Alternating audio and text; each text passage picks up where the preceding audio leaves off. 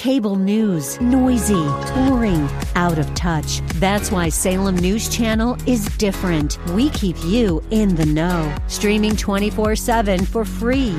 Home to the greatest collection of conservative voices like Dennis Prager, Jay Sekulow, Mike Gallagher, and more. Salem News Channel is unfiltered and unapologetic. Watch anytime, on any screen, at snc.tv and Local Now Channel 525. Today on Cornerstone Connection with Pastor Gary Hamrick. Real love is calling, listen, truth opens up your eyes. Mercy is waiting for you with every sunrise. For those of you who right now are going through something, I want you to hear that loudly and clearly. A majestic God cares about you. He cares about your life, He cares about your future, He cares about your marriage, He cares about that prodigal son or daughter, He cares about your mom and your dad, He cares about your health, He cares about everything that you're going through. A majestic God, the creator of the universe, cares about you.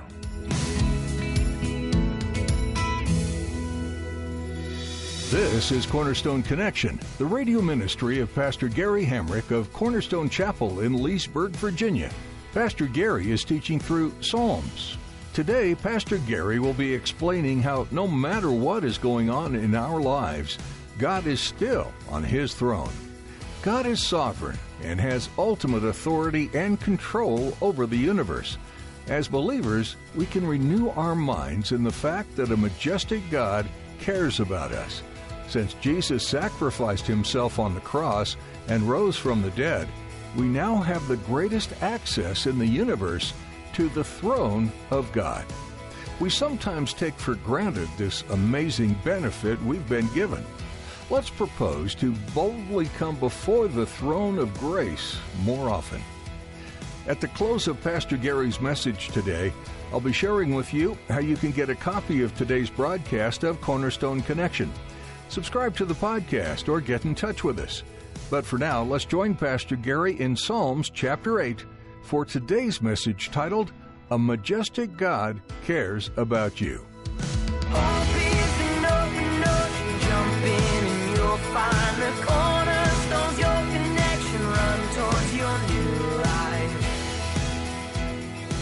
God says here, from the lips of children and infants, you have ordained praise. But what's the second part? What does that have to do with God's enemies to silence the foe and the avenger? Why does David insert that part as well about babies and the enemies of God? What do those things have to do together?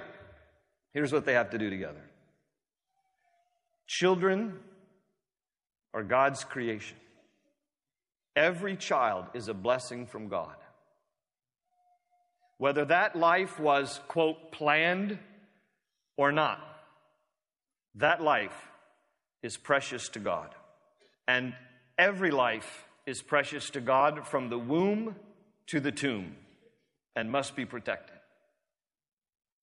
Every baby and every child is precious to the Lord. When a child comes into this world through the miracle of birth, it testifies to the majesty of God. When a baby cries, it testifies to the majesty of God. When a child laughs, it testifies to the majesty of God. What David is saying here is even the innocent cries of a child sound like praise to the ears of God, and it drowns out all the noise of the enemies of God. Isn't this beautiful? Even the innocence of children testify to the majesty of God. They're placed here in this chapter because David is wanting us to know here that even children in their innocence, when they cry, when they laugh, just by virtue of their birth, all of it speaks to and testifies to the majesty of God. And children are often the ones with unjaded eyes and hearts that are usually first to really see who God is even before their cynical, skeptical parents because they have this childlike faith and this wide eyed wonder about God and the universe. And their innocence is a wonderful testimony and an example to all of us. of what it is just to trust God and to believe God. How wonderful and innocent children are. In fact, Jesus even said in Mark 10 15, I tell you the truth, anyone who will not receive the kingdom of God like a little child will never enter it. We have to humble ourselves like little children, surrender ourselves to the majesty of God, or we'll never really enter the kingdom of God. Take a lesson from little kids. In fact, there were different times in the Bible where Jesus actually used children as examples to adults. In fact, even to his own disciples. You remember there are different occasions in the Gospels where his own disciples were bickering between themselves about who was the greatest. You think you're the greatest? No, I'm the greatest. You know, and this was the A team. You know, what would the B team look like? This is, the 12 that Jesus picked, and they're oftentimes arguing about who's the greatest. And in Matthew chapter 18, they actually go up to Jesus. I'll, I'll, read it to you. It says, At that time, the disciples came to Jesus and asked, Who is the greatest in the kingdom of heaven? They wanted to know. And they wanted to know because they wanted to know of themselves who's the greatest in the kingdom of heaven. And in Matthew 18, verse 2, it says that Jesus then, in response to that question, called a little child and had him stand among them. And Jesus said, I tell you the truth, unless you change and become like little children, you will never enter the kingdom of heaven. And he says, therefore, whoever humbles himself like this little child is the greatest in the kingdom of heaven. Jesus says to his disciples, guys, I'm paraphrasing, he says, guys, you think you're all that. You're not all that. And I just want to show you an example. A little child, he puts a little child right in front of him. He says, I want you to see this little child. See this little child right here? See the innocence, childlike faith, humility. If you don't humble yourself, you're never going to enter the kingdom of heaven. Take a note from the playbook of children that they are humble and they are wiser about the things of the kingdom than you guys are who are so full of yourselves. Now, children can serve to be a wonderful example. They will shame the enemies of God. People who are unbelievers who don't accept God because in their wonder and their innocence, they're able to receive and accept what we as adults have become too sophisticated to accept. What a wonderful example children, children are because they, there's no pretense with kids. You know, they're, they're, they're not all full of themselves, not yet. When they're still really little, they, they, they don't take themselves too seriously. They're not stuck on themselves. There's no pride. There's no pretense. They're not arrogant. They don't care that their socks don't match. They don't care they got mustard all over their face. They don't care they got boogers in their nose. They don't care. They're going to dig them out wherever they are, wherever they want to be. Because they just don't care. They're not self conscious. Have you ever heard of a four year old girl asking, Does this dress make me look fat? A four year old girl hasn't, hasn't even entered her mind yet. No, there's no four year old boy who hops up out of bed and is worried about bedhead. Mom's running around with a brush. Come here before you go out of the house. You're embarrassing me. But he doesn't care. He's a four year old boy. It's not until we grow up and get a little bit older. And then we start to get a little full of ourselves. We get a trophy, whether we won or lost. it's true. It's sad, but it's true. I remember the day when they only gave out trophies when you actually won something. You get a medal, you get some honor, you, you, you, you, you know, you score your first touchdown in, in Pee Wee football, you know, and, and then all of a sudden stuff starts to go to your head. You get a little notoriety, stuff goes to your head. I can remember like it was yesterday when it went to my head for the first time, that I was aware of for the first time. I was 10 years old, fifth grade. Now, I'm going to date myself a little bit, but some of you are going to be able to relate to this story, okay? I remember, do you remember the day? How many of you remember the day when kids in elementary school served as patrols, like crossing guards. Let me see your hands. All right. Look at all the people around. Now listen, for those of you who are too young to remember what patrols were, I know this is a phenomenon, but I want you to hear me on this. It actually used to be that elementary school kids were the crossing guards. Today they have deputy sheriffs.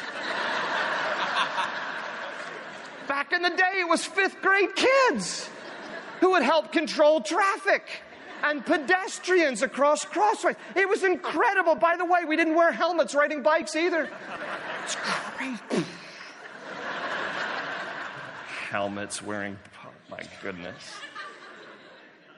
And so I remember the day that I became a patrol and the patrol. And so as you, if you were a patrol, you had this, this sash thing that went around over your shoulder and then fastened at your belt. So it was like one here and one that went over the shoulder. And it used to be like thick white cotton. And then they went to, they improved it and they went to a fluorescent orange. It was disgusting.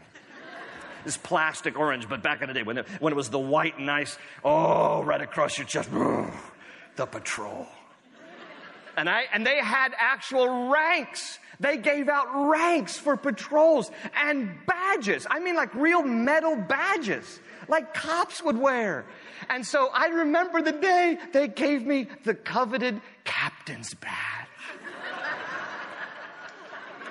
captain's badge. And I had, it was the highest rank you could get. And so I'd stand proudly at the crosswalk. All the little kids, all the kids younger than 10, right, are behind me. And I'm like, stop, hold it, kids, hold it.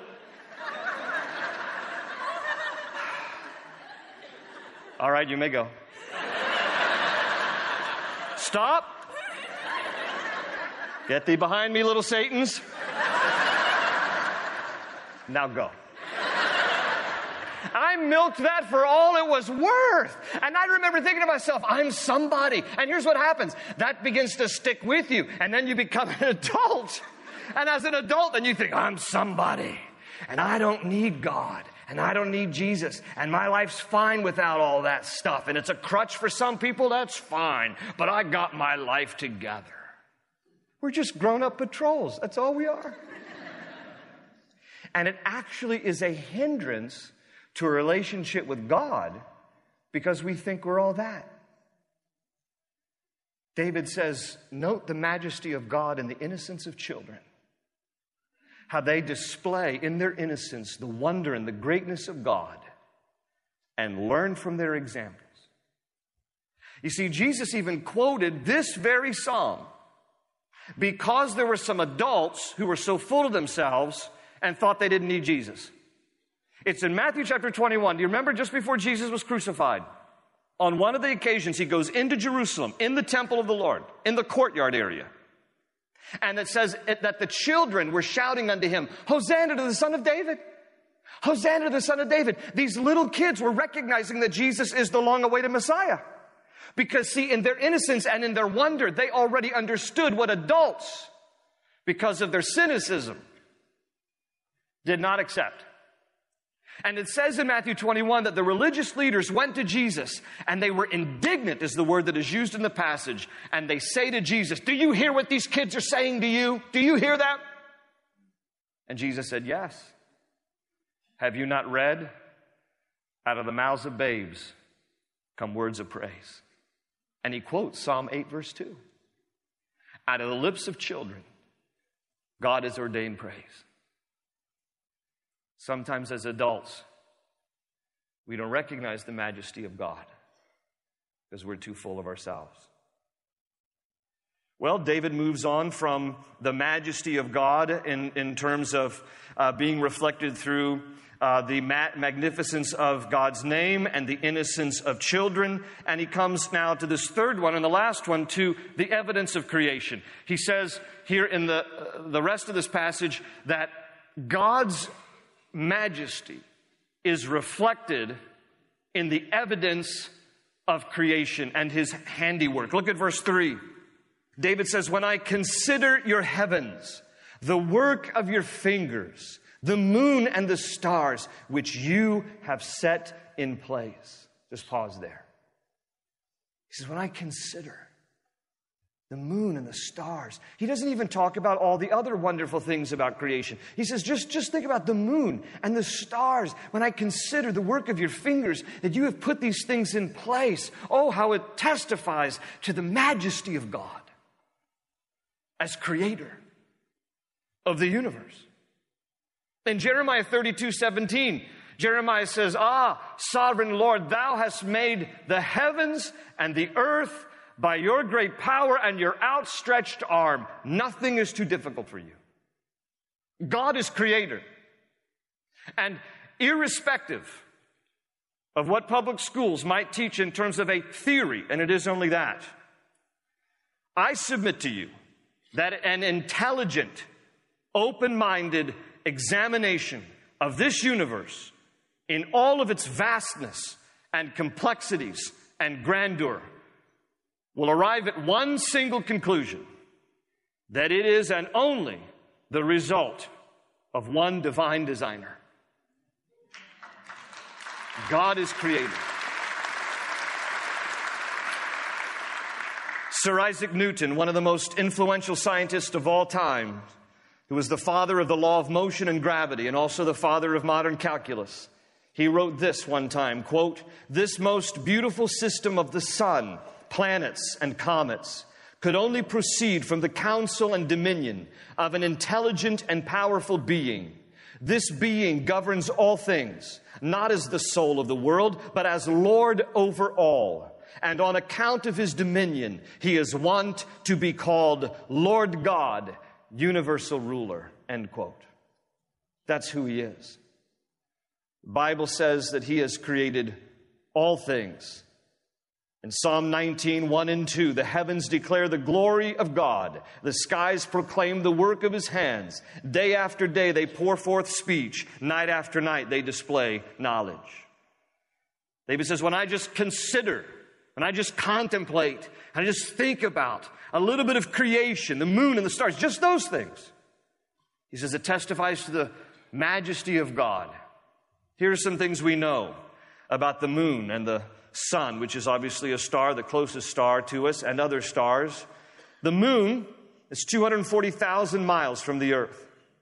The moon continually orbits the earth with clockwork precision, traveling around the earth at 2,288 miles per hour.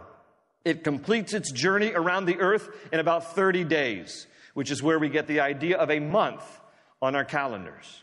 If the moon were just a few degrees off, the world would be flooded with unrestrained tides.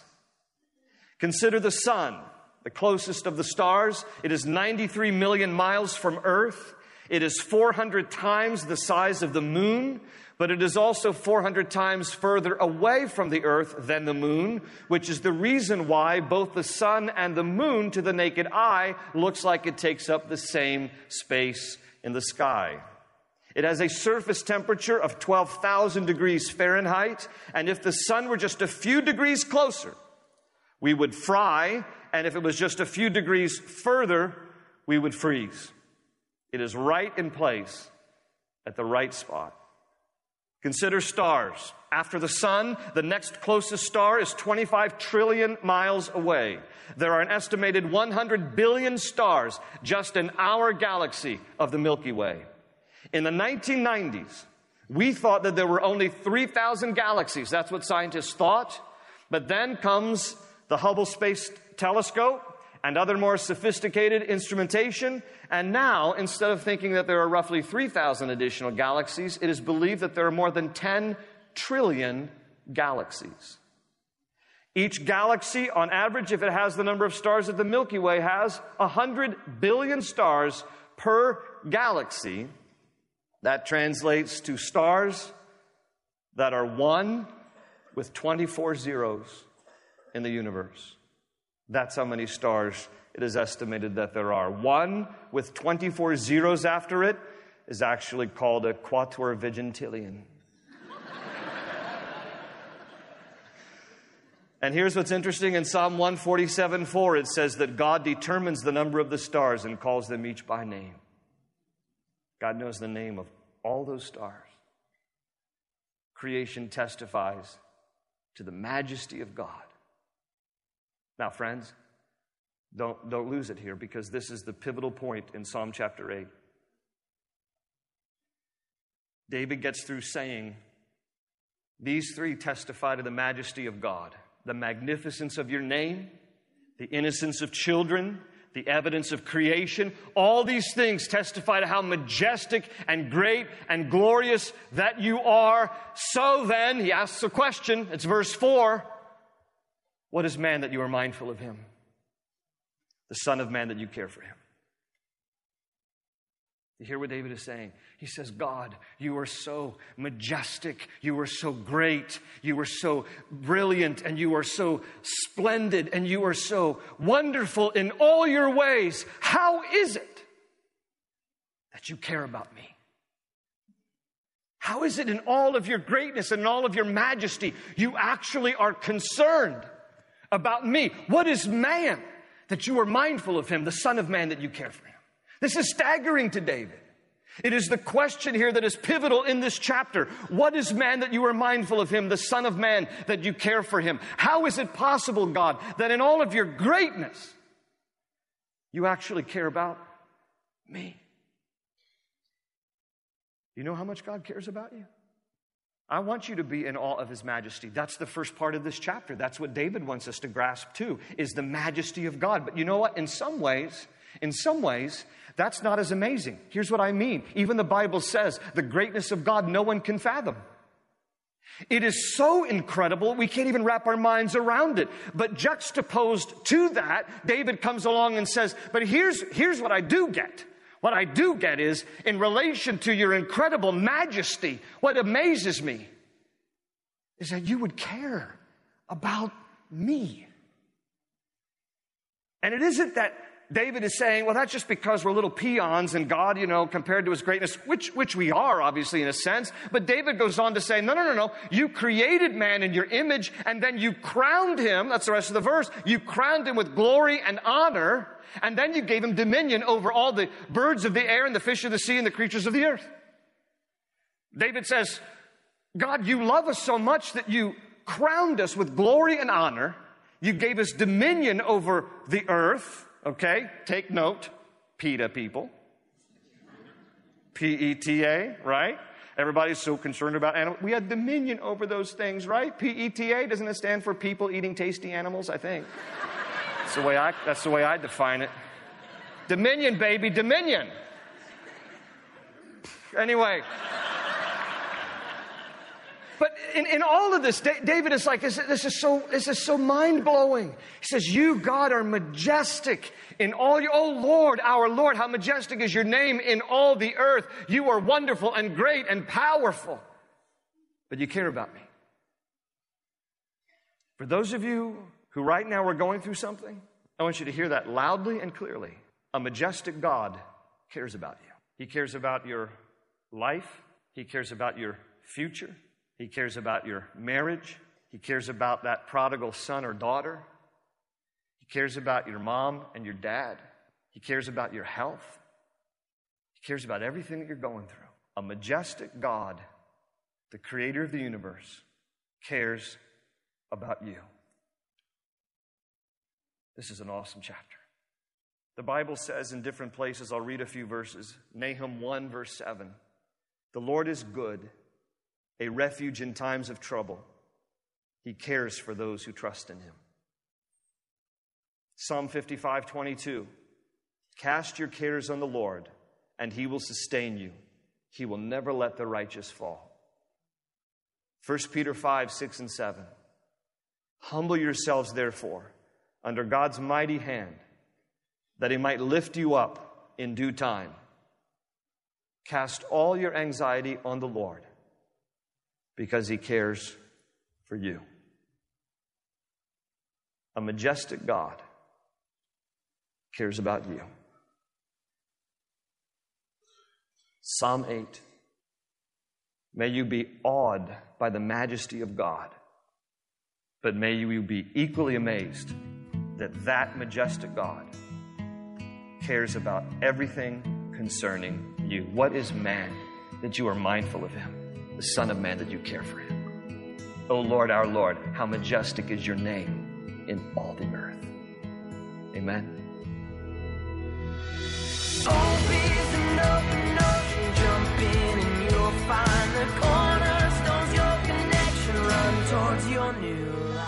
We're so glad you joined us for Pastor Gary's message today. We hope you've been blessed by this teaching in the book of Psalms and that God is whispering the words of comfort and strength to your heart. If you'd like to learn more about Cornerstone Connection, visit our website at cornerstoneconnection.cc. There you can hear all of Pastor Gary's messages through this book, as well as the entire Bible. Be sure to check out the companion resources while you're there, found under the Teachings tab. These digital study guides are meant to give you even more insight into some of the studies Pastor Gary has done and are available free of charge to you at cornerstoneconnection.cc. We'd love to connect with you and hear more about how God is working in your life. Feel free to join the conversation on our Facebook page or check out what's going on at Cornerstone Connection on Twitter or Instagram. We're here to chat with you in person too, so give us a call at 703 771 1500.